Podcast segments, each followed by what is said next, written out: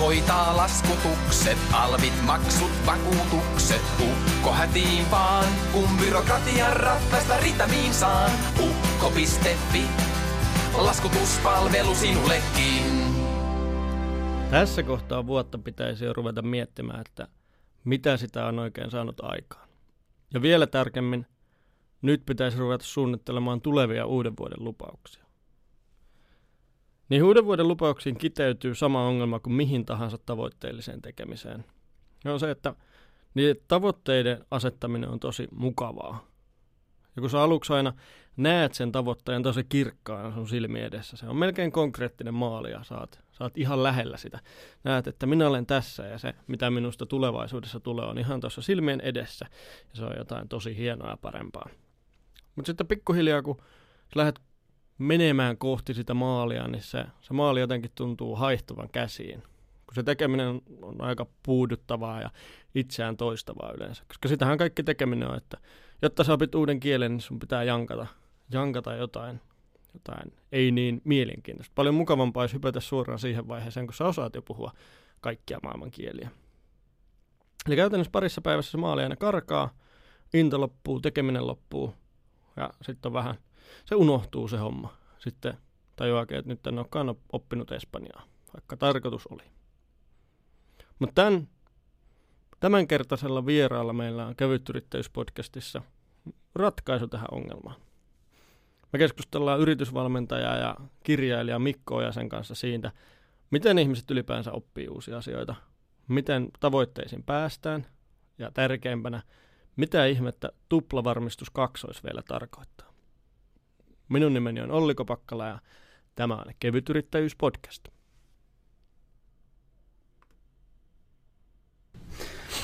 Tervetuloa Kevytyrittäjyys-podcastin uuteen jaksoon. Meillä on vieraana valmennusyrittäjä, valmentaja, kouluttaja, opettaja, yrittäjä Mikko Ojanen. Tervetuloa. Kiitos, kiitos. Tosi mukava olla täällä. Minkälainen mies on Mikko Ojanen? OJ. No, aika mahtavalla kysymyksellä startattiin. Tota, hyvin lyhyesti tota, tarina, miten mä oon tänne tänä päivänä tupsahtanut, niin perustunut siihen, että mä kotoisin siis Haapajärveltä.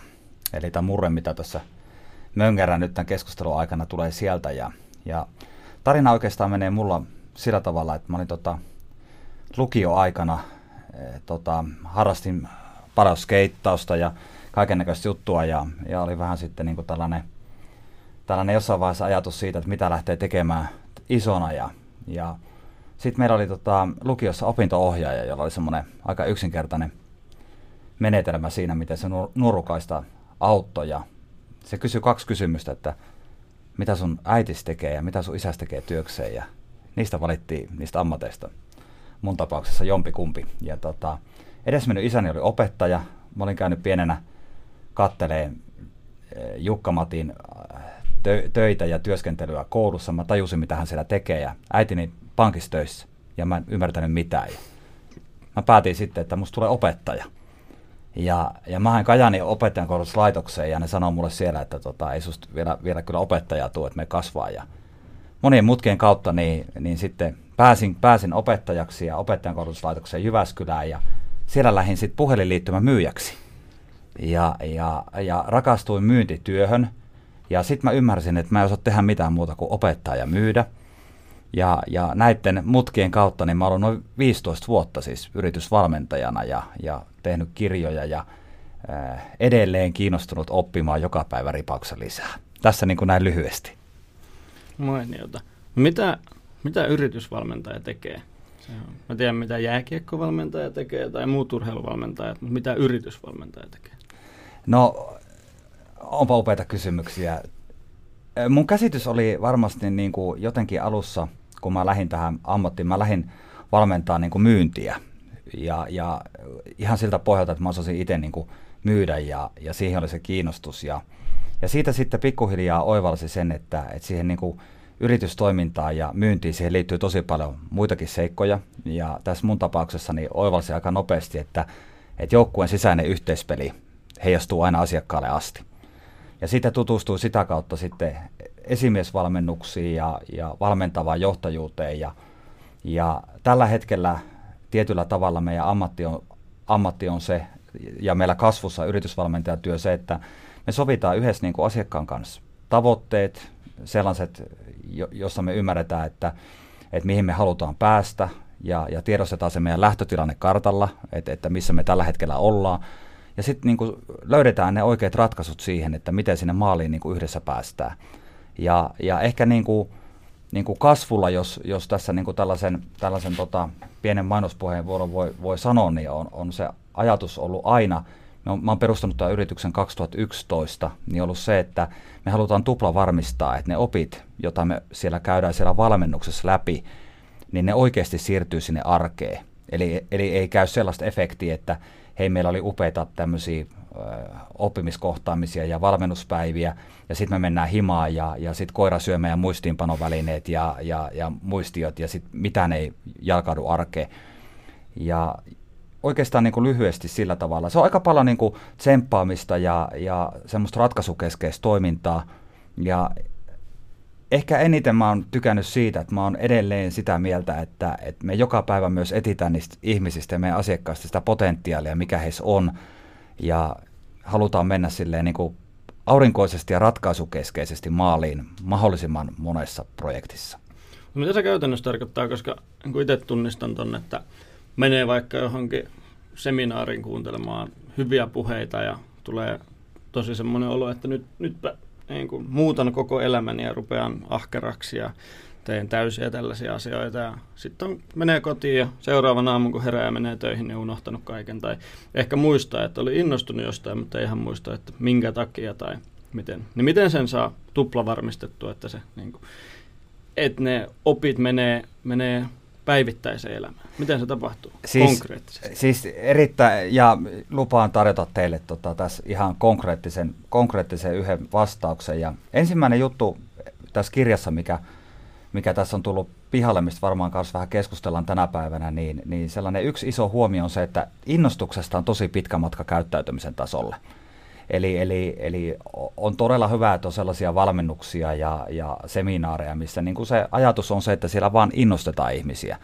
Mutta sitten jos halutaan saada aikaiseksi sitä, sitä muutosta, niin se vaatii jotakin, jotakin enemmän ja pysyvämpää. Ja, ja meillä on niin kuin tapana sanoa niin kuin kasvussa sitä, että monta kertaa kun se valmennustilaisuus niin kuin loppuu, niin silloin se vasta niin kuin se valmennus niin kuin alkaa.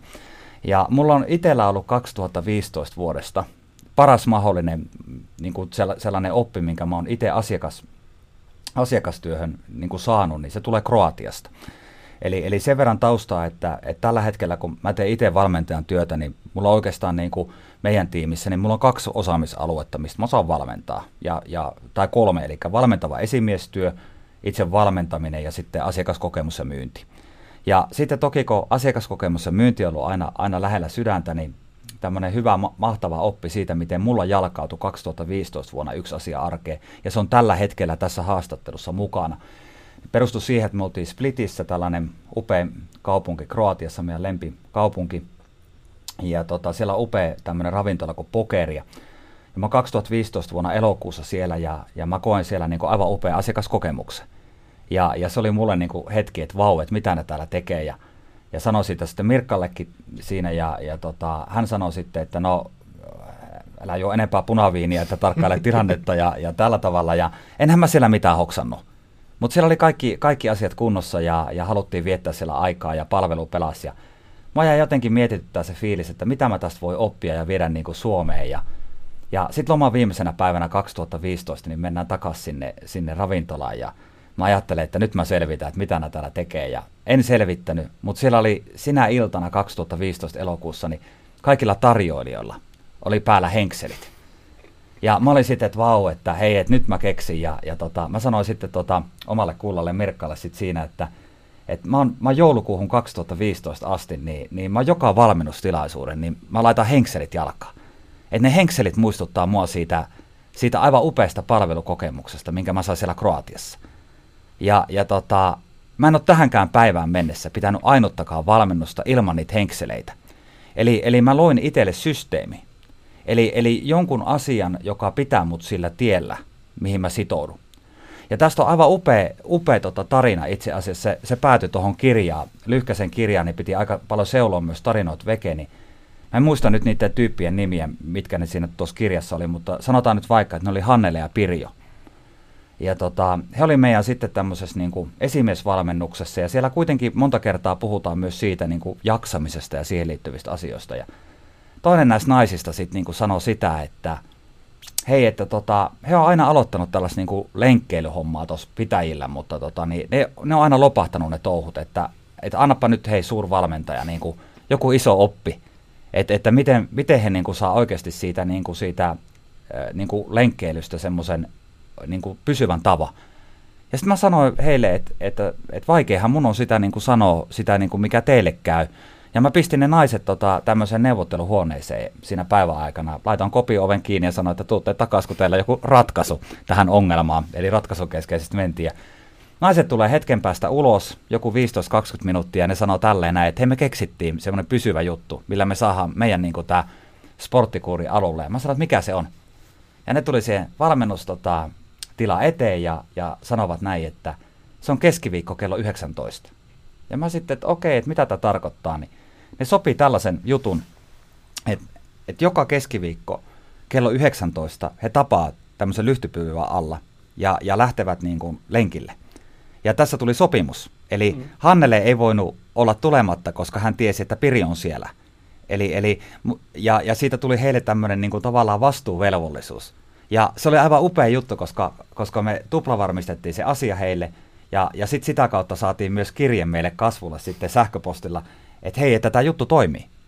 Eli, eli tähän sun perimmäiseen kysymykseen niin kun se, se vastaus on tämä, että kyllä se on mahdollista, mutta pitää ymmärtää, että se oppiminen vaatii aikaa, eli, eli se on sellainen yksi lähtökohta. Ja toinen on se, että kun sä löydät semmoista oikeaa systeemiä siihen tekemiseen, joka pitää sut niinä vaikeina aikoina polulla, niin silloin sun mahdollisuudet niin kuin tuplaantuu tai jopa niin kuin monikertaistuu. Ja näitä ratkaisuja me just niin kuin asiakkaalle haetaan. Eli, eli jos halutaan kehittää vaikka myyntiä tai esimistaitoja, niin miten se oppi, mitä me siellä käydään läpi, niin oikeasti sitten menee sinne arkeen ja siitä tulee pysyvä tapa. Toi kuulostaa tutulta tai, mä, tai sillä lailla loogiselta, että itse esimerkiksi olen jonkun verran lukenut siitä, että miten, vaikka, miten ihminen saadaan, että se menee kuntosalille. Miten mä saan itteni sillä että menisin kuntosalille niin kuin kolme tai neljä kertaa viikossa. Mun mielestä jollain, jollain tuommoisella, muista kuka, joku tämmöinen bodaaja, jolla oli sellainen vinkki, että, että menee vaan kuntosalille, että ei, ei ota mitään tavoitetta, että mitä tekee siellä, vaan tärkeintä on, että menee sinne. Että menee sinne vaikka lukemaan lehteä. Että kunhan sinne menee, niin sitten sille ei ole niin pitkässä juoksussa mitään väliä, vaikka sä menisit sinne, etkä tekisi mitään, koska seuraavalla kerralla, kun sä meet, niin sä taas teet jotain vähän, jotain vähän, ja kymmenen vuoden tähtäimellä sille ei ole mitään merkitystä, mikä se yksittäinen kerta on, vaan se, että siitä tulee niin toistoja, että sä rupeat vaan tekemään sitä, ja sulla tulee systeemi siitä. Siis aivan tavattoman upea juttu. Itse asiassa niin kuin, siis sellainen yksi semmoinen valmentamisen ja, ja niin kuin kouluttamisen varmasti probleema on se, että, että maailmassa on tiedonähky.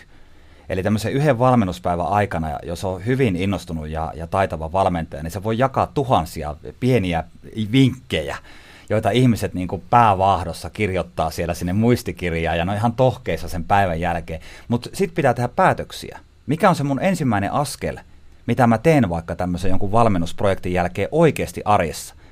Niin, niin tämä on aika mielenkiintoinen sattuma, että sä nostat ton esille, että mulla on tällainen kokemus itsellä, että, että yksi tyyppi niin kuin aikoinaan teki tällaisen vähän vastaavaa, että hei, että pitää vähän niin kuin sporttia vetää tässä niin kuin myynnin, myynnin tota ohella, että pysyy hyvässä iskussa ja me nähdään se kaveri puolen vuoden jälkeen.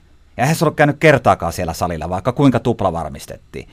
Ja sitten kaveri vähän rupeaa niin siinä reklamoimaan, että joo, no kyllähän me nyt tämä tehtiin, mutta eihän tätä tästä sujunut. Niin sen työkaveri kysyi siinä valmennuksessa, että kävit sä koskaan salilla? Niin se sanoi, että en. Niin se sanoi se työkaveri sille tälle, että hei, että sullahan oli ihan niin kuin harhaanjohtava se eka tavoite. Että sun eka tavoite olisi juuri pitänyt olla tämä, että sinä menet salille. Mm. Koska sä olisit voinut ajautua siellä oikeasti reenaamaan. Eli, eli meidän pitää osata niin kuin miettiä, mikä on se minun ensimmäinen aktiivinen askel. Jos sä haluat juosta maratonin New Yorkissa kahden vuoden päästä, niin se alkaa nyt sillä, että sä käyt kattoon komerosta, että sulla on lenkkarit ja, ja lähet ihan kiltisti ensimmäiselle lenkille. Ensimmäinen kysymys coachilta on yleensä se, milloin sä aloitat ja, ja tällä tavalla. Pienin askelin liikkeelle. Just ja näin. toistoja paljon. Mutta sä oot tosiaan kirjoittanut kirjan nimeltä Otatko opiksesi? Kyllä joo. Äänikirjan ja e-kirjan ja, ja mulla on tällainen painettu kirja, mutta näitä ei ilmeisesti ihan kuka tahansa saa. Ei, ei. Nyt, nyt, nyt, nyt sulla on tuota rautasta, rautasta käsissä. Eli tosiaan tota, tämä on, tää on upea, upea projekti ollut. Otatko opiksi? Miten tämä homma lähti, niin, niin 2016 vuonna niin me kysyttiin niin 600 meidän valmennuksiin osallistuneet ihmisiltä, että, että minkälaisia taitoja työelämässä tarvitaan. Ja, ja sieltä löytyi sellaiset muutamat asiat, jotka tähän kirjaan on sitten upotettu mukaan. Ja sen jälkeen me painettiin 400 demokirjaa ja kysyttiin jengiltä sitten vielä lisää siitä, että, että minkälaisia tarinoita näiden teemojen ympärille tulee. Ja, ja nyt sitten niin ensimmäinen ensimmäistä 2019, niin tämä on äänikirjana ja e-kirjana. Ja, ja aivan upeita esimerkiksi on se, että me voidaan tässä teidän podcastissa käydä tätä kirjan teemaa jo nyt läpi, koska, koska tota, on etuoikeutettua kertoa näitä oppeja, joita me ollaan muilta saatu, niin, niin kaikille ihmisille, joita nämä kiinnostaa. Erittäin hyvä. Ja me itse asiassa arvotaan meidän podcastin kuuntelijoiden kesken näitä harvinaisia ainoita painettuja, painettuja teoksia, eli siitä lisätietoa vielä tota, Twitterissä. Mutta mitä on oppiminen, tämmöinen helppo kysymys? Tämä oli kysymys, mitä mä eniten pelkäsin, että sä, sä kysyt. Ja, ja mä ajattelisin ehkä nopeasti näin, että mä halusin kieltäytyä vastaamasta koko kysymykseen, mutta mä yritän kärvistellä jotain, koska mä oon oppinut tällaisen asian, että, että silloin kun mä niin kun nyt vaikka tässä toistan itteeni ja sitä oppimaan, niin mä puhun kuitenkin jotain vanhaa. Ja tämän dialogia ja keskustelun avulla, mitä me tässäkin käydään, niin, niin se käsitys siitä oppimisesta voi muuttua jo tämän hetken aikana. Mutta oikeastaan tota, se, mitä nämä 600 ihmistä ensimmäiseksi kertoi siitä, mitä heidän mielestä tai mistä hyvä oppiminen syntyy, niin se on, se on asia, mihin tämä kirja vastaa. Ja, ja sieltä löytyy kolme tällaista hyvin yksinkertaista, toisinsa nitoutunutta avainsanaa. Ja, ja suomalaisten mielestä tämmöinen hyvä oppiminen yrityselämässä tai opiskeluelämässä niin kuin näiden tulosten pohjalta niin perustuu tämmöisiin isoihin asioihin kuin keskittymistaito, taito kiinnostua ja taito tehdä asiat kestävästi loppuun asti, eli tämmöinen kolme konsultin koota.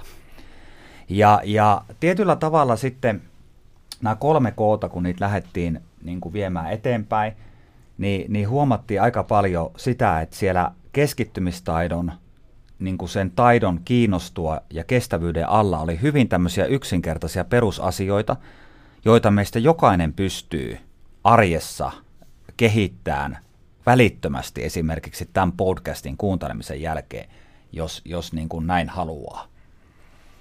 Ja tietysti mä voin jatkaa sitä, eli, eli minkälaisia asioita sieltä, sieltä löytyy.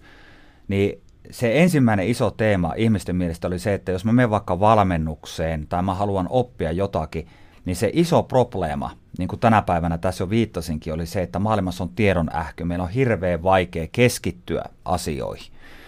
Ja sitten me kysyttiin näitä ihmisiltä sitä, että no minkälaisilla asioilla sä oot semmoisessa vireystilassa ja, ja keskittyneessä moodissa, että sä, sä voit niinku oppia. Ja sitten kaikki nämä ihmiset vastas ihan tämmöisiä perusasioita, mutta mä haluan sieltä yhden nostaa esille näihin ihan perusteisiin, niin näistä pääset lukemaan sitten kirjasta tai kuuntelee, oli tämä, että ensimmäinen oli tämä, että pitäisi olla niinku tämmöiset uni- ja, ja ravintoasiat kunnossa. Eli jos meillä on nyt tässä vaikka me ollaan hirveän väsyneitä ja nälkäisiä, niin meidän fokus niin kuin tässä keskustelussa rupeaa harhailemaan, niin kuin se, se on ihan perusasia. Ja sitten toinen asia oli tämmöinen mielenkiintoinen, että jos sä haluat oppia jotain, niin siellä on tällainen iso teema kuin, niin kuin aktiivisuus taustalla. Tarkoittaa siis sitä, että pitäisi olla semmoista niin rytminvaihtelua. Se ei saisi olla niin kuin puuduttava. Mutta sitten yksi sellainen asia, mikä tässä kirjassa tuli upeasti esille, ja meidän piti muuttaa tätä sanaa, oli se, että hyvä keskittymistaito, joka on iso peruspilari oppimisessa, niin se vaatii tavoitteen. Eli, eli jos mä lähden vaikka jotain kurssia niin kuin suorittaan ja, ja opiskelemaan, niin siinä yleensä on hyvä, että mä tiedän, että mitä mä, mihin mä siellä pyrin. Mutta sitten tota, sieltä tuli aivan mahtava oppimiskokemus tämän kirjan projektin aikana. Tähän keskittymistaitoon liittyen oli se, että ihmiset sanoo sitten jossain vaiheessa, että se tavoitesana, niin, että he haluaisivat, että se tässä, tässä kirjassa niin olisi joku toinen sana. Ja heidän perustelu oli aivan upea. Eli, eli silloin kun me lähdetään oppimaan jotakin, niin oppimisessa totta kai meillä on tavoite. Mutta nämä ihmiset sanoivat, että se sana voisi olla suunta. Ja se tarina oli se, ja perustelu takana, miksi me muutettiin se, se sana oli tämä, että jos mä lähden nyt vaikka keskittyneesti, hyvällä energialla, hyvin nukkuneena, aktiivisella mielellä ja ravintoa täynnä vaikka treenaan tennistä, ja mä harjoittelen ja opin pelaamaan paremmin tennistä, ja mä sen oppimisprojektin aikana löydänkin pingikse, ja siitä tuleekin, tietsä, se mun päälaji. Niin voidaan, ollaanko me silloin niin kuin ikään kuin epäonnistuttu vai onnistuttu meidän perimmäisessä hankkeessa, niin me väitetään, että ei, vaan sä löysit sen oppimiskokemuksen aikana jotakin niin kuin sulle itselle parempaa. Sen takia se sana suunta.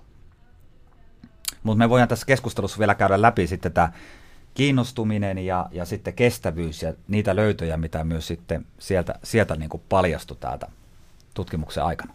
No varmaan myös jonkun verran vaihtelee ihmisten mukaan tai ihmisten niin tyyppien mukaan, koska mä itse esimerkiksi tiedän, että mä opin tai pystyn paljon paremmin tekemään jotain isoja muutoksia tai oppimaan jotain uusia asioita, jos kilpailee jonkun kanssa. Mä tiedän, että mä oon tosi kilpailuhenkinen. Että me töissä Juhanin kanssa lyötiin veto, että kumpi on pidempään käyttämättä nikotiinia. Nyt on useampia kuukausia mennyt.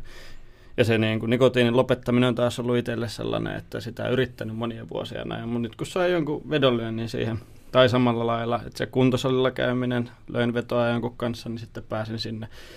Ja se, että, että jos on joku selkeä, selkeä kilpailu jonkun toisen kanssa, niin ne toimii mulle tosi, tosi hyvin sillä että sit mä saan motivaatiota tehdä jotain uusia asioita. Mutta sitten taas jotkut ihmiset vihaa kilpailua ja heille se niin voi, olla, voi olla, että se pilaa kaiken, jos siinä on, on joku tommonen, joku tommonen liian selkeä tavoite.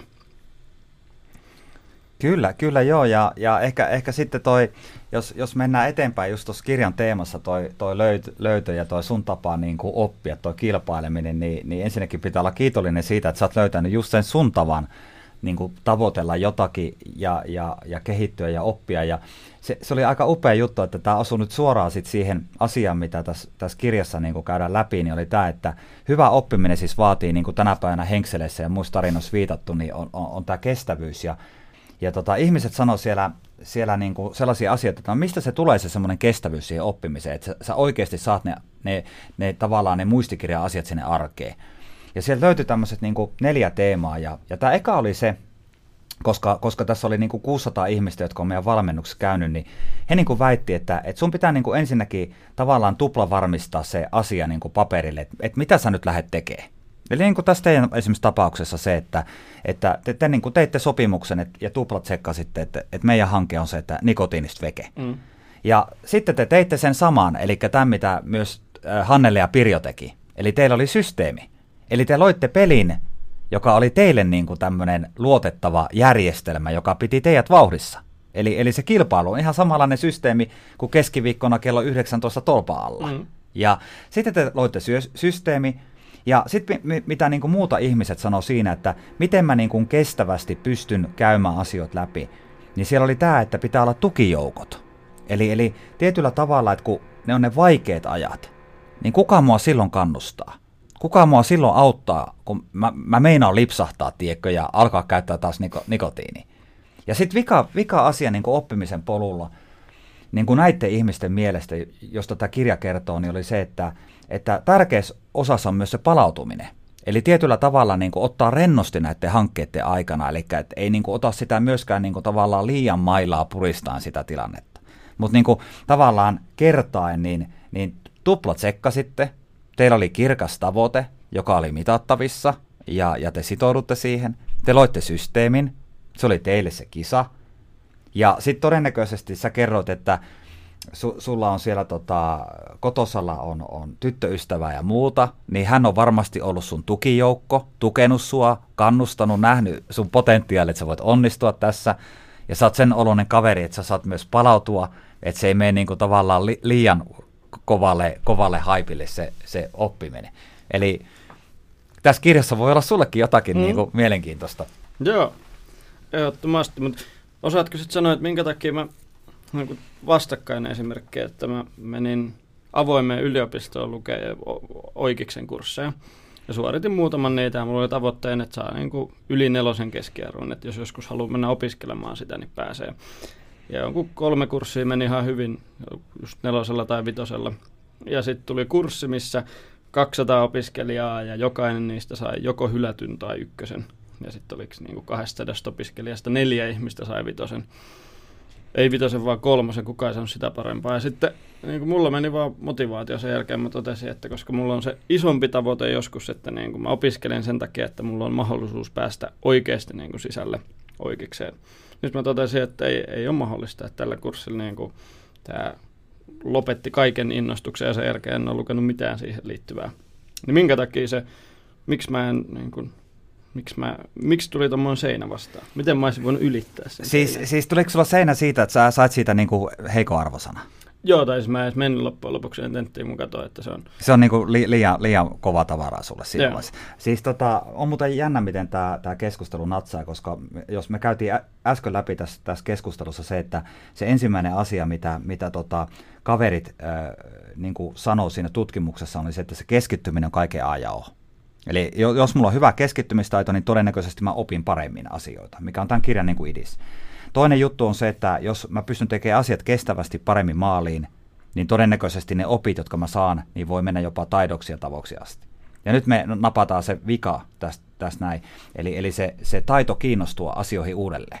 Ja tässä kirjassa on kuvattu juuri tämä opiskeluasia, että, että jos sä lähdet vaikka harjoittelemaan saksan kieltä, ja sulla, sulla loppuu se kiinnostus sitä, sitä niin kuin, tavallaan oppimista kohtaan niin kuin viikon jälkeen, mikä on niin kuin monessa, monessa oppimisprojektissa niin kuin se ongelma, että mua ei niin kuin kiinnosta. Mm-hmm. Niin tämähän on se iso kysymys, että millä se kiinnostus sieltä niin kuin saadaan, saadaan niin kuin esille. Ja, ja tota, ihmiset vastasivat tähän. Ja, ja tota, tä, tässä yksi asia nyt kyllä osuu sulle, sulle niin kuin upealla tavalla, on tämä näin, että, että tota, ensimmäinen, mitä, mitä niin kuin käytiin läpi siinä oli tämmöinen, että et hyvässä oppimisessa pitäisi ensinnäkin ymmärtää semmoinen, että kaikki oppiminen ja oppiminen niin kuin monta kertaa rakentuu perusasioiden päälle. Eli meidän pitäisi, parhaimmat ammattilaiset niin kuin treenaa perusteita, muusikot, arkkitehdit, ne palaa semmoisiin perusteihin ja, ja rakentaa niin kuin sitä, sitä kautta niin kuin sitä oppimista. Toinen lähestyminen, mikä pitäisi niin kuin muistaa aina hyvässä oppimisessa, on se, että, että pitäisi osata vaihtaa niin kuin näkökulmia. Eli, eli jos sä teet aina niin kuin, tiedätkö, samalla stylilla – niin sulla loppuu se kiinnostus. Eli siitä tulee tietynlainen rutiini ja sä et ole enää tarkkana.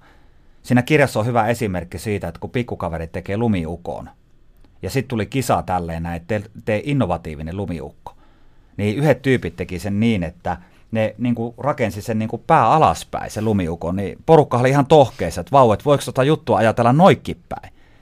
Niin, niin oppimista voi ajatella todella eri näkökulmista. Mutta sitten tulee tämä, Eli kiinnostus pysyy yllä siinä, että, että sä saat palautetta. Eli, eli, eli joku niin kuin kertoo sulle, miten, miten menee. Ja siinä palautekohdassa niin kuin yksi tärkeä juttu on se, että sä skippasit.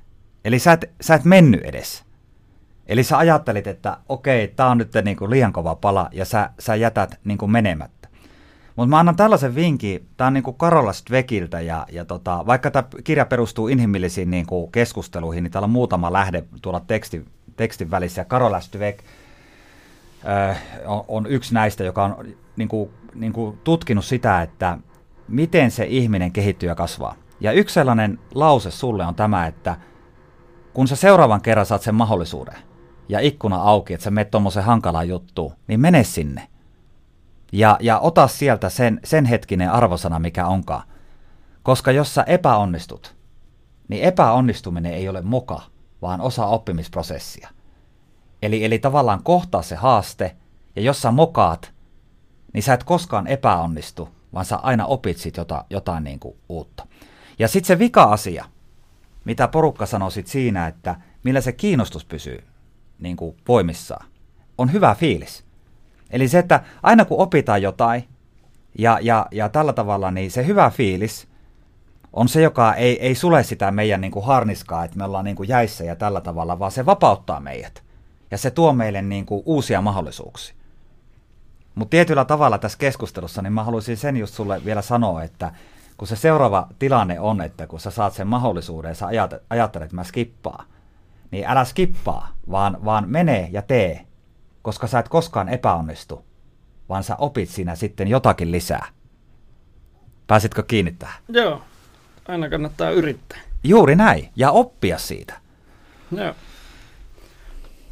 Mutta onhan toi vähän niin kuin nurinkurista, kun miettii, miten koulussa opetetaan asioita. Niin sillä että, että on hirveän paljon vaikka ulkoota opettelemista tai sellaista, mikä ei, ei niin pitkällä tähtäimellä ole kauhean kiinnostavaa tai hyödyllistä. Että ihmiset opetetaan oppimaan sillä tavalla, että opetellaan ulkoa tai jotain tiettyjä vuosilukuja vaikka. Mulla esimerkiksi, mä tykkään tosi paljon historiasta, historian tarinoista, mutta mä en mä vihaan niitä vuosilukuja ja niiden ulkoa opettelua. Mä en tiedä, mitä hyötyä sillä on, että minä päivämääränä joku asia on tapahtunut, jos tietää, miten se on siinä niin kuin historian jatkumossa, mihin asioihin se on vaikuttanut. Niin jännä, että, että niin kuin nykyään on hirmu paljon enemmän tietoa siitä, että miten, miten opitaan asioita. Ja silti vaikka pääsykokeissa tai, tai kouluissa, niin tosi paljon on sitä, että päntetään ulkoota jotain asioita ja opetellaan ulkoota asioita. Samoin vaikka kieltenopiskelussa, että ei hyvin harvalle ihmiselle oikeasti hyötyä siitä, että opettelee jonkun vieraan kielen kielioppia, kunhan vaan niin kuin oppii, oppii käyttämään sitä kieltä ja puhumaan ihmisten kanssa ja uskaltaa puhua. Et mä muista kuka se oli, mutta jollain tämmöisellä brittityypillä on tosi hyviä kursseja, esimerkiksi just vaikka Espanjan opiskeluun, missä se käy läpi, että miten, miten, mitä espanjankielisiä sanoja on, jotka kuulostaa hyvin lähellä samalta kuin ne on englanninkieliksi, miten niillä on samoja merkityksiä. Ja ne niin lähtee siitä, että sinä osaat jo nämä asiat. Ja lisäksi sinä aina tämmöinen hassu espanjalainen pääte, niin se on niin kuin tosi, tosi lähellä oikein. Ja siinä ei käydä sitä, että miten nämä eri asiat taivutetaan. Mutta sillä tavalla niin kuin jollain tuommoisella kuuntelukurssilla, niin kun käy jossain Espanjassa, niin vähän ymmärtää, mitä ympärillä tapahtuu tai mitä, mitä ruokia ravintoloissa on. Ei osaa puhua kauhean hyvin sitä kieltä, mutta vähän pysyy kärryillä siinä, mitä tapahtuu. Siis aivan, aivan upeita. Ja tota, mä, mä, mä uskon kuitenkin siihen, että e, jatkossa opetus menisi enemmän siitä haukion kala-ajattelusta poissa. Ja, ja uskon myös siihen, koska mä oon koulutukseltani tosiaan opettaja – ja, ja mulla on paljon siellä niin kuin kollegoja töissä, niin se, se kyllä se oppimistavat ja oppimiserityistaidot, niin ne on parantunut ja, ja sitä kohti me mennään. Mutta se on mielenkiintoinen se ajatus siitä, että jos me, niin kuin se on pohjautunut varmasti siihen, että niin kuin muistetaan asioita. Että oppiminen on joku tämmöinen niin muistipeli. Mm jännittävä juttu, missä mä tiedän jotakin niin kuin koodeja, niin kuin vaikka vuosilukuja tai näin, ja mitä enemmän mä niitä muistan, niin sen paremmin mä niin kuin saan sit kokeissa niin kuin pisteitä, ja, ja näinhän se on, että mitä, mitä seuraa, niin semmoisia tuloksiahan sit saa, ja Ää, niin, kuin te, niin kuin kaikille teille, jotka tässä kuuntelette sitä podcastia, niin semmoinen iso oivallus tässä kirjaprojektissa oli tämmöinen niin kuvaus siitä, mitä oppiminen on. Ja sitten mä haluan kertoa tästä espanjan kielen opiskelusta oman henkilökohtaisen niin kuin jutun teille, vaikka se aika hurja onkin, mutta uskallan sen nyt te- tehdä. Niin ensimmäinen juttu on just tämä, että, että hyvä oppiminen, niin se on ikään kuin, niin kuin palapeli. Että pikkuhiljaa ne palaset alkaa loksahtaa paikalleen. Ja nyt jos su, sun niin kuin näkemys on se, että ne sun palaset ei ole niitä vuosilukuja, niin niitä on tosi vaikea loksautella paikalleen. Mutta sitten kun sä huomaat, että sä, sä vaikka ajattelet historiaa ja ajatellaan vaikka Rooman, Rooman tota, entisaikoja ja sä löydät sieltä jonkun kiinnostavan jutun ja se kiinnostaa sua, niin sä alat etsiä ehkä sieltä ympäriltä jotain, joka rupeaa niinku yhdistämään ja sulla rupeaa semmoinen niinku kokonaiskuva jollain tavalla niinku hahmottuu ja sä alat oivaltaa ja ymmärtää sitä asiaa enemmän. Ja me kasvussa ollaan oikeastaan jätetty semmoista sanaa aika paljon poissa tosiaan kuin muistaminen. Eli meidän mielestä se on enemmän niin kuin aktiivisesti asioihin palaamista ja kertaamista. Se on hyvin eri asia. Mutta sitten tähän liittyen, niin, niin mä, mä vihan vuosilukuja. Ja mä vihaan kaikkea pieniä juttuja. Ja voi että mä olen aina aina innostunut siitä, kun mä näen ihmisiä, jotka osaa tämmöisiä vuosilukuja ja ne pärjää hyvin trivial. Ja nyt mä tunnustan teille yhden asian ja, ja kerron tämän ihan tällä tavalla luottamuksella tässä teille kaikille. Mä tein maaliskuussa myös itse oppimisprojektin, eli mä haluan joka vuosi oppia jotakin. Ja mulla on tämä murre, mutta mulla on kaiken lisäksi, nyt sen tässä teille tunnustan, niin tällainen, tällainen upeus ja vahvuus kuin ralli englanti. Eli, eli mä puhun englantia sille tosi niin kuin upealla suomalaisella tyylillä. Ja maaliskuussa ää, 2018 sulla oli kilpailu, muistatko? Mm-hmm. Pirjalla ja Hannelella oli se keskiviikko kello 19. Niin tiedätkö, mä tein näin, että mä halusin opetella englantia ja mä ymmärsin myös, että mä en voi mennä sillä tavalla, että mä alan sitä kielioppia harjoittelee. Ja mä oon varmaan nähnyt ne samat Espanjan kaverin niin kuin hyvät opit, että niitä tapoja on tosi erilaisia oppia. Ja mä perustin YouTube-kanavan salaisen, mm-hmm. koska se oli aika kovaa tavaraa siellä alussa. Ja tänä aamuna on historiallinen hetki, maaliskuusta 2018 tähän päivään asti. Mä oon tehnyt 90 videota, jossa mä itse kerron englanniksi päivän kulusta, valmennusteemoja. Mä pidin tämän oppimisprojektin aikana nyt anteeksi, elokuussa niin kuin taas uusia englanninkielen valmennuksia. Mun oppiminen on kehittynyt, eli mä luin systeemiä. Ja, ja sitten mä menen just sillä ison linjan jutulla. Mä puhun siellä YouTubessa ja mulla ei mene oikein kaikki. Mm. Mutta se on se mun tyyli. Ja mä oon koko ajan myös nyt kiinnostuneempi niistä pienistä nyansseista, kun mä annoin luvan oppia semmoisella mun luontaisella tavalla – ja mä en puhu muuten yhtään palturia. Tänään tuli 90 video täyteen siinä ja mulla oli tavoitteena, että mulla olisi ennen joulua sata näitä tehtyä. Hei, mullahan menee se helposti, mm. menee yli helposti. Onko ne julkisia? No ei, ei, ei, ei, mutta mä, mä, niin kun, tä, tässä niin kun, niin kun oppimisessa on tosi hyvä se, että, että jos tämä keskustelu vaikka nyt, nyt niin kun, ö, tavallaan innostaa ja saa niin kuin ihmiset uteliaksi, että hei, että pitäisikö mun nyt, nyt lähteä jotain oppia, ehkä sä tutustut tähän kirjaan ja saat sieltä vielä jotain potkua, niin se tosi tärkeä asia on ensimmäisenä niin kuin oikeasti tunnustaa se oma lähtötilanne. Eli tässä tapauksessa, niin kuin, että mä uskallan vaikka niin kuin sulle tässä sanoa, että mä puhun ralli-englantia, ja nyt vähän imperfektissä, en niin paljon. Eli mä tunnustan sen, että mun lähtötilanne on tämä, mä, mä, mä osaan sitä nyt näin, ja sitten se on se, siellä mun kartalla, siellä mun oppimiskartalla se rehellinen piste. Ja sitten kun mä tiedän kartalla rehellisesti, missä mä oon, niin sitten mä voin löytää myös sitä reittiä sinne, minne mä haluan mennä. Eli, eli tämä on aika jännä juttu niin tässä keskustelussa ja tämän kirjaprojektin aikana se, että, että jos tavoitesana muuttuu suuntasanaksi, niin toinen asia on tämä, että niin kuin tosi usein me lähdetään niin kuin kohti jotain upeita päämääriä – mutta me ei oikein osata niin kuin ensin katsoa, että hei, että mikä se meidän tilanne on, että mistä me niin kuin lähdetään oikeasti sinne meidän oppimisen reitille ponnistaa. Missä ollaan nyt? Toi kuulostaa älyttömän hienolta. Kuvittele. Se on myös, kyllä rallienglanti on myös hieno asia. Kyllähän se on, jos miettii, kun suomalaiset aina sillä että ruotsalaiset puhuu niin paljon parempaa englantia. Mutta onhan suomalainen rallienglanti on semmoinen, sitä on helpompi ymmärtää. Kyllähän niin kuin, kaikki muun kieliset, semmoiset ihmiset, jotka ei puhu englantia äidinkielenä, sehän niin kuin, maailman yleisin kieli on englanti toisena kielenä. Broken English. Mutta onhan suomalainen broken English on helpommin ymmärrettävää kuin melkein mikään muu. Se on selkeää. Suomalaiset on selkeitä ja, ja niin help, helppoa kieltä. Aivan siis. Siis aivan, aivan upea. Ja ajattele, ajattele tässä, kun sä haastattelet, niin sä tuet mun oppimista. Mm. Eli, eli nyt taas se kirjan teema kestävyys niin nyt sä käytät sitä tukijoukkoa, sä vahvistat sitä, että se on ihan fine se ralli englanti. Mm. Mutta mieti, jos sä niin lähtisit mua nyt latistaa tässä keskustelussa.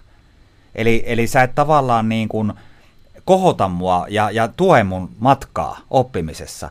Eli, eli tämä on tosi, tosi tärkeä asia niin kuin kaikille meille ymmärtää, että kun me kaikki halutaan oppia ja kehittyä jotakin, niin miten iso panos niin kuin sillä – lähipiirin kavereilla on siinä, että miten ne niin kuin suhtautuu niihin asioihin, mitä, mitä niin kuin rakkaimmat tai työkaverit tai, tai kaverit niin kuin haluaa oppia.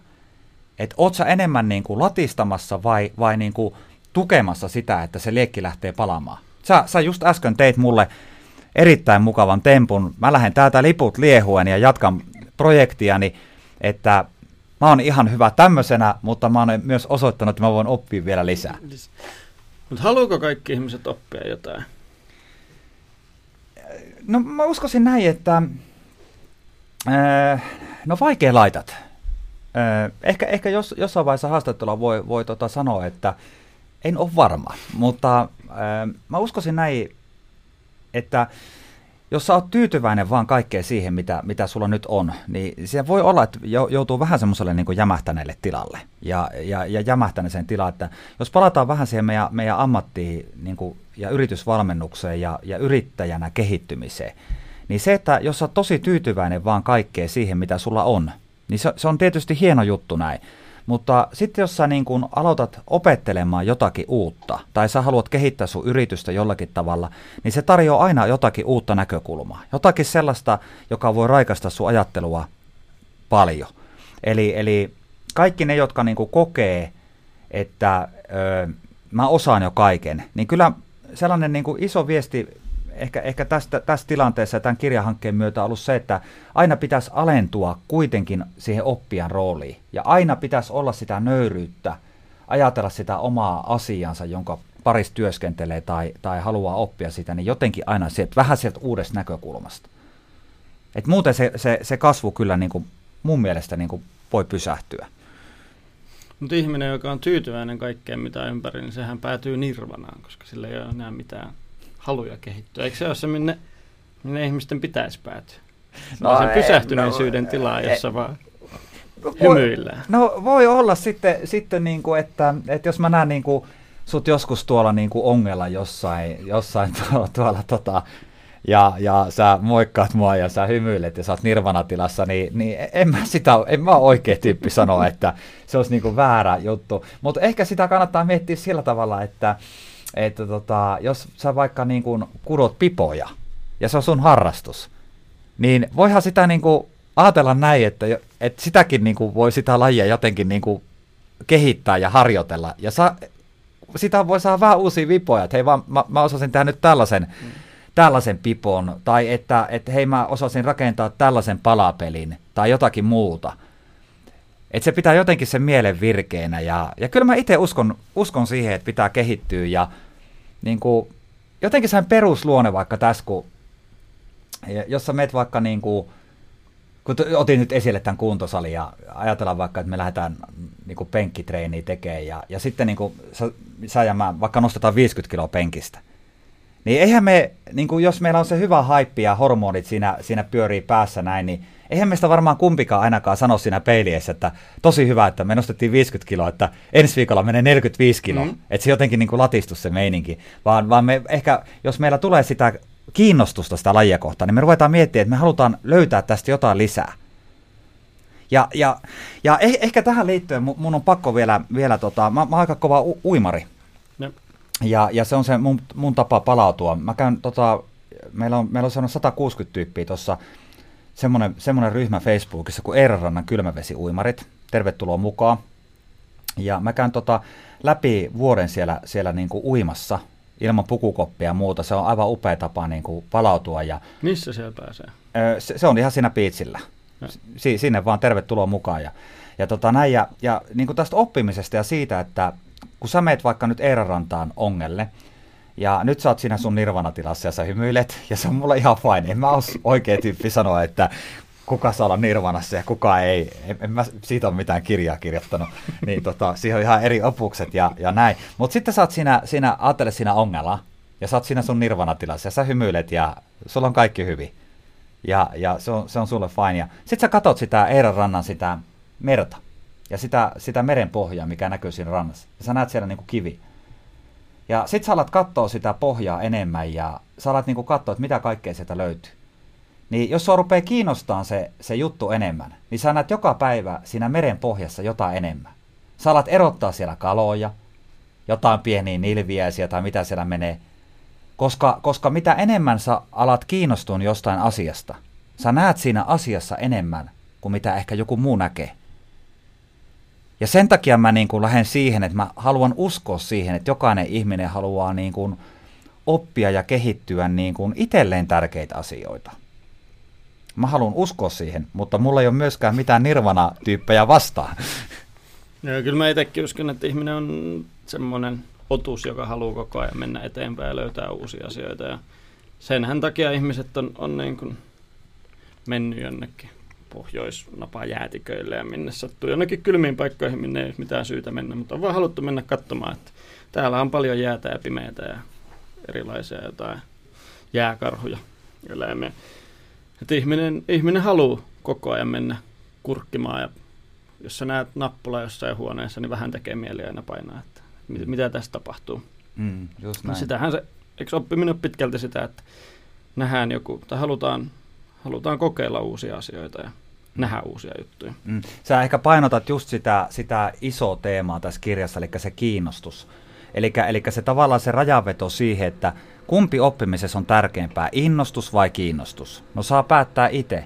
Mutta jos me ajatellaan vaikka sitä, että, että tämän podcastin nyt kuuntelee joku juniori tuolla, ja se saa kimmokkeen hei siihen, että mä menen tutkiin tota jotain juttua ja, ja mä haluan olla utelias ja näin, niin, niin siellä, siellä meidän nuorissa on paljon nyt niitä, jotka voi, voi vielä tehdä paljon semmoisille isoille asioille, jotka nyt on uutisissa ja, ja löytää ratkaisuja.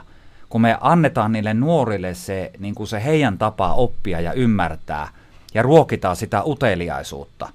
Että, että siinä on, niin kuin sä sanoit mun mielestä hyvin, niin kaikilla opettajilla, mutta myös yritysvalmentajilla, kaikilla se vastuu, että me, me eletään niin kuin siinä tässä ajassa ja arvostetaan sitä oppia ja sitä tätä päivää, että, että haukion kalamenetelmä toimii ehkä joskus johonkin kontekstiin, mutta kyllä siitä on niin kuin eteenpäin menty.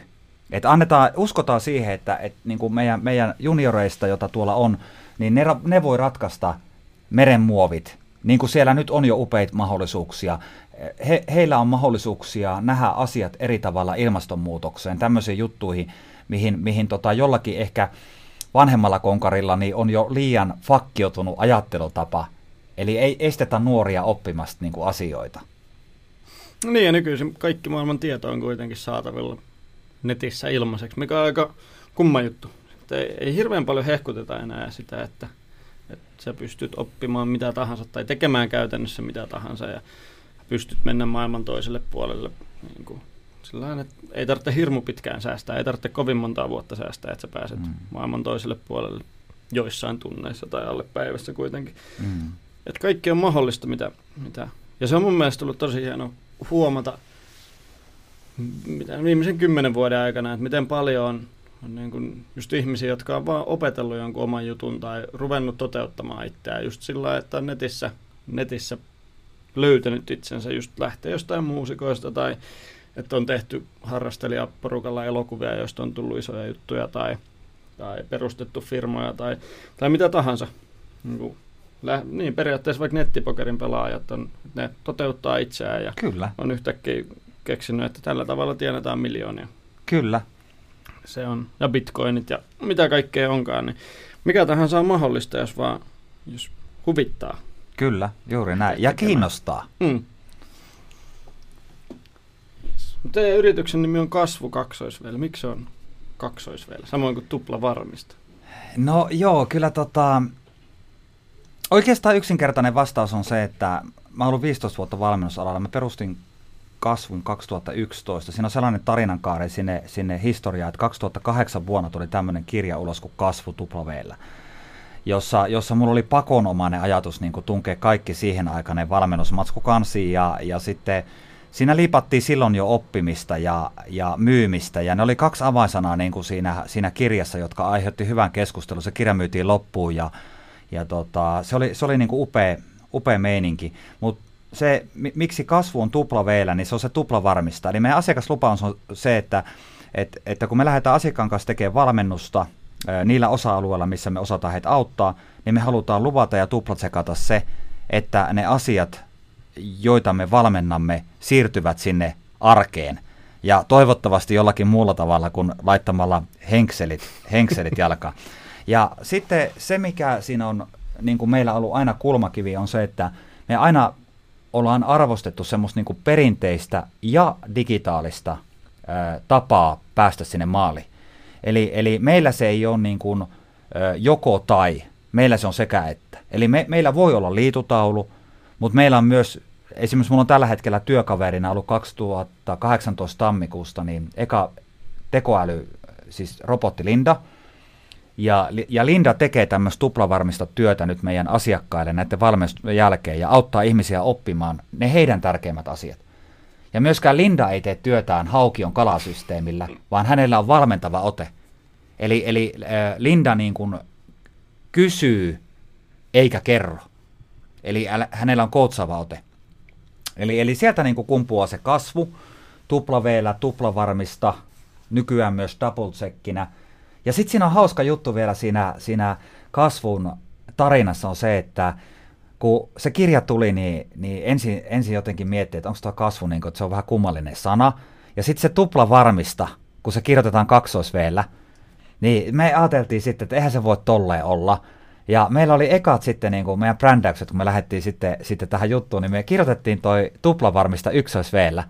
Niin sieltä tuli asiakaskunnasta, jotka tunsi meidän toimintaa, niin reklamaatiota niin paljon, että on väärin kirjoitettu, että paukauttakaa se, niin kuin se tupla varmista myös kaksois vielä ja, ja näin se on meillä kaikissa niin kuin markkinointimateriaaleissa ja, ja, ja itse asiassa muuten tämän kirjan takakannessakin, niin sama, sama lonko siellä, siellä kiiltelee.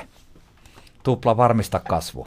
Maksimoi oppiminen, minimoi unohtaminen on tämmöinen meidän yksi, yksi sloganeita sieltä alkutaipaleelta. Loistavaa. Mulla on vielä pakko kysyä, sä oot ollut myyntivalmentaja tai teet myyntivalmentajan hommia. Kyllä. Kuka on Suomen paras myyjä?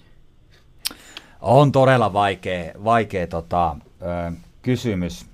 No millainen on Suomen paras myyjä? No tämä on, tää on mun mielestä niin kuin jo sellainen, mihin voi vastata. Ensinnäkin mun mielestä siis Suomen, Suomen parhaimmat asiakaskokemukset, mm, missä mä oon saanut olla mukana, ehkä, ehkä mun on pakko, pakko tota yhtä, yhtä asiakasta sitten mainostaa semmoisena esimerkkinä, mistä mä oon tosi ylpeä, minkä kanssa on, on saanut tehdä töitä 6-7 vuotta. Ja, ja heidän asiakaspalveluporukka, niin on tietysti toi Nordic Business Forum, Eli, eli tota, heillä on aivan upea asiakaskokemus ja se tiimi, joka heittäytyy sieltä, siellä niin kuin asiakasta varten, palvelee heitä seminaarissa – Tietysti on sitten myös aivan upeita asiakkaita monelta muulta toimialalta, mutta ehkä lähtötilanne on kuitenkin se, että mä eniten arvostan sitä, että mä näen niin kuin siinä asiakaspalvelijassa, myyjässä niin kuin sen aidon halun niin kuin auttaa. Eli sen, että hän pystyy siinä ajassa, jonka hän siinä käyttää sen asiakkaan kanssa, niin tuomaan aitoa arvoa siihen kohtaamiseen. Ja, ja ehkä, mie, ehkä vielä sillä tavalla, että, että mieluummin alilupaa ja ylitoimita. Eli Eli antaa semmoisen pienen ripauksen, jotain aivan upeita bonusta päälle, mitä ehkä asiakas ei välttämättä niin kuin oivaltanutkaan. Ja, ja sen takia mä halusin sanoa tuon yhden huippuyrityksen, jota nyt enää toista kertaa mainhe, koska ei me liikaa mainostuksen puolelle, mutta esimerkiksi siellä on, siellä on tällainen tilanne, että, että kun on se seminaari ja asiakas vie sinne narikkaan takiin, ja jos siellä on se takin sitten se pidike rikki, niin se saattaa olla, että se on ommeltu sen, sen seminaarin jälkeen niin kuin kuntoon. Ja, ja, ja se samahan on meillä kaikilla, että jos me mennään vaikka syömään hyvä pizza, ja, ja me, me, ollaan, me tiedetään jostain syystä, että hei, täällä on hyvä pizza, me on katsottu somesta ja, ja saatu se, sen niin kuin arvio, että tänne he kannattaa mennä. Ja sitten me syödään se pizza ja se palvelu on hyvä, niin me vietetään siellä enemmän aikaa, koska se tunnelma on hyvä ja varmasti tilataan siellä jotain lisää. Ja sitten niin kuin se wow-efekti voi olla niin pieni, että, että kun se pizza tulee pöytään ja, ja se upea yrittäjä tai, tai kuka siellä on töissä, niin tuo vaikka siihen kaupan päälle sen pienen valkosipuli niin kuin purnukan. Mm. Ja sitten me ollaan siinä, niin kuin, että vau, että tämä tuli vielä tähän. Ja, ja sitä me yritettiin nyt myös kasvus tehdä siinä, kun sä saat esimerkiksi tämän promokirja ja, ja tämän kirjan niin kuin paperiversiona, niin me on yllätetty meidän asiakkaita ja lähetetty tätä kirjaa niin sieltä on tullut sitä semmoista vau-efektiä siihen, että vau, miten upea yllätys, että te muistitte mut. Eli siihen sun loppuun siihen, siihen kysymykseen, että kuka tai, tai mikä on Suomen niin paras myyjä tai kuka tekee Suomen parasta asiakaskokemusta, niin mun mielestä me kaikki pystytään tekemään sitä, kun me ihan pikkuriikkisen ylitetään se, mitä me asiakkaille luvataan. Ja sitten kun tehdään vielä se niin päin, että ei luvata liikaa, vaan ylitetään sitten positiivisesti. Eli meillä kaikilla on myös tässä mahdollisuus mm. oppia. Näin mä uskon siihen. Ja Suomessahan toi on vielä aika lapsenkengissä. Sitten taas kuulee, kun Jenkeistä lukee jotain markkinointijuttuja, niin siellä on lukenut jotain semmoisia artikkeleita, missä niin kuin puhutaan jo siitä, että kun siellä asiakaspalvelussa ollaan niin paljon edellä, että siellä monet firmat on joutunut ongelmiin, koska kaikki tekee sitä, että ne niin kuin ylittää odotukset, mikä tarkoittaa, että jokainen asiakas odottaa, että ne saa enemmän kuin mitä niille on luvattu, jonka jälkeen se niin kuin odotusten ylittämisestä tulee lähes mahdotonta. Mutta Suomessahan toi on, on niin kuin vielä paljon pienemmässä mittakaavassa, että, että Suomessa jos menee pizzeriaan, niin sä oletat saavas pizzan ja kaikki ja. ekstra on jotain ekstraa. Sitten taas Jenkeissä ne asiakaspalvelukokemukset on vähän eri tasolla. Varmaan just sen takia, että siellä myös kilpailu on enemmän ja, ja niin kuin vaikka asiakaspalveluhenkilöt on usein enemmän niin kuin tippipalkalla tai sellaisella. Mm, just näin, just näin. Ja sitten pitää muistaa aina myös se, että, että sitten niin kuin tässä tapauksessa, jos, jos vaikka me tehdään tosi hyvää nyt asiakastyötä ja myyntityötä, niin sitten siinä ympärillä on aina ne tukijoukot. Eli, eli tässä tapauksessa vaikka se, että jos on Suomen paras vaikka myyjä, niin todennäköisesti sen Suomen parhaan myyjän ympärillä on myös se, niin kuin se tavallaan se tuki. Eli, eli siellä on varmasti myös Suomen parhaimmat valmentavat esimiehet, jotka saavat sitä potentiaalia irti ja auttavat myös vaikeiden aikojen yli. Ja, ja niin kuin meillä on aivan upeita isoja tot, valmennushankkeita tällä hetkellä niin kuin näillä saroilla. Ja miksi mä tykkään näistä niin kuin myynnistä ja, ja valmentavasta esimiestyöstä niin paljon puhua, niin tavallaan se on se mun substanssi tämän oppimisen ja valmentamisen niin kuin ohella, mitä mä osaan valmentaa. Niin aina kun puhumme hyvästä, hyvästä niin kuin myyjästä ja onnistujista, niin siellä taustalla on aina yleensä myös ne tukijoukot, mitä ei saa unohtaa. Erinomaista. Hei, meille rupeaa tunti pikkuhiljaa tulemaan täyteen öö, no, perinteisiä lopetuskysymyksiä. Mitkä on kolme vinkkiä kevytyrittäjille, joka kuuntelee tätä, tätä lähetystä? Miten he saa enemmän menestystä aikaan omassa työssään? Mun mielestä mm, kolme vinkkiä. Kolme Alexander Stubin pointtia. E- erittäin kova juttu. Eli, eli te saatte enemmän menestystä töihin kolmella koolla. Eli tämän podcastin jälkeen niin mieti sitä, mihin asioihin sun kannattaa oikeasti keskittyä, jotta sä menestyt ja sulla on energia ja, ja paukkuja kehittyä ja oppia. Eli tällainen sanonta, että kellä ei ole aikaa tehdä kaikkea, mutta kaikilla meillä on aikaa tehdä ne tärkeimmät asiat. Eli, eli teet tämän podcastin jälkeen ensimmäisen semmoinen oma stupin kolmonen, että mihin kolmeen asiaan oikeasti keskityt ja mitä jätät viileistä pois. Sitten toinen asia on ehkä se, että, että kun sä oot pienyrittäjänä, niin kuin myös yrittäjä itse tässä, tässä hommassa, niin on se, että katso tuoreilla silmälaseilla sitä sun bisnestä. Eli, eli jos, jos mennään autopilotilla, jos katsotaan sitä samaa bisnestä ja tarinaa joka päivä samalla, samalla laseilla, niin sä alat niin kuin, olemaan niin puutunut siihen juttuun, että jos sä kuvaat sitä niin kuin reittinä, niin sä tiedät jo, mistä ne ratikat tulee ja tälle, ja sä et ole enää tarkkana. Niin rikos se ajattelu, käännä se sun lumiukko väärinpäin. Niin sä saat aikaiseksi niin kuin jotain uutta oivallusta siihen bisnekseen ja, ja, ja tuoret tavaraa. Ja sitten kolmosena on tämä näin. Palaan sun, sun juttuun, eli siihen, että, että lähdetään siihen kuntosalille. Eli kaikki oppiminen lähtee kuitenkin siitä, että me lähdetään esimerkiksi tämän podcastin jälkeen nyt jotakin tekemään ja tehdään suunnitelma, miten me saadaan se kestävästi maali.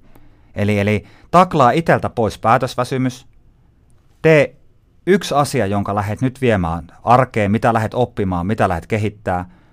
Se asia voi olla, että sä valihet väärin, mutta sit sä ainakin tiedät, että millä tavalla ei tarvitse tehdä.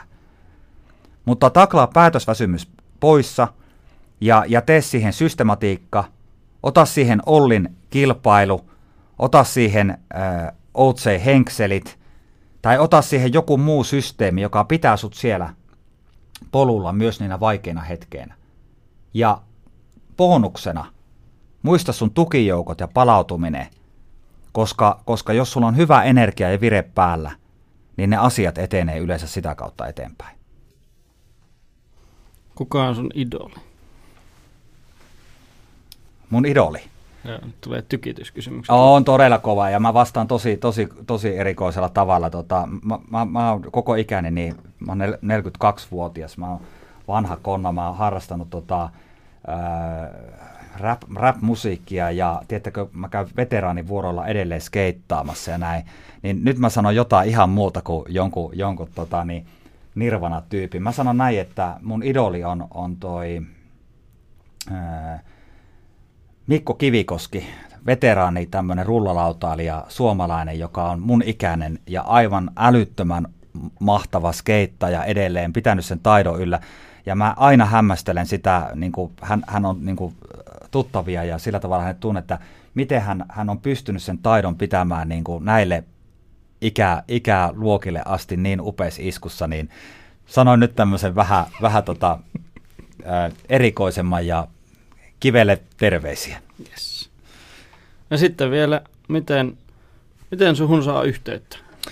No yhteyttä saa varmasti niin kasvu on verkkosivu ja siellä on yhteystiedot, jota kautta saa, saa kiinni.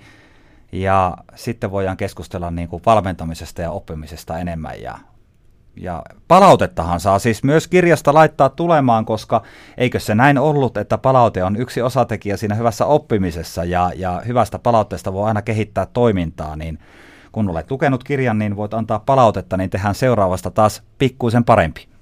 Kehitys kehittyy.